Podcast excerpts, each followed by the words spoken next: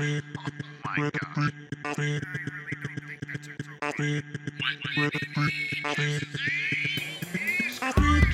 Welcome to the Man on the Move podcast.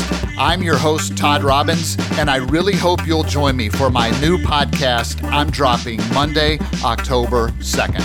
Buckle up, kiddos.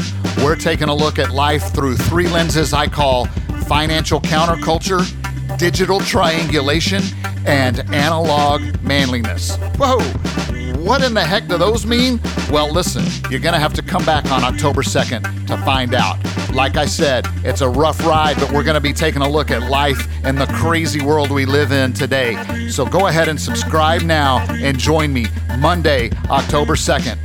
Until then, get out there, get on the move, and stay on the move with the Man on the Move himself.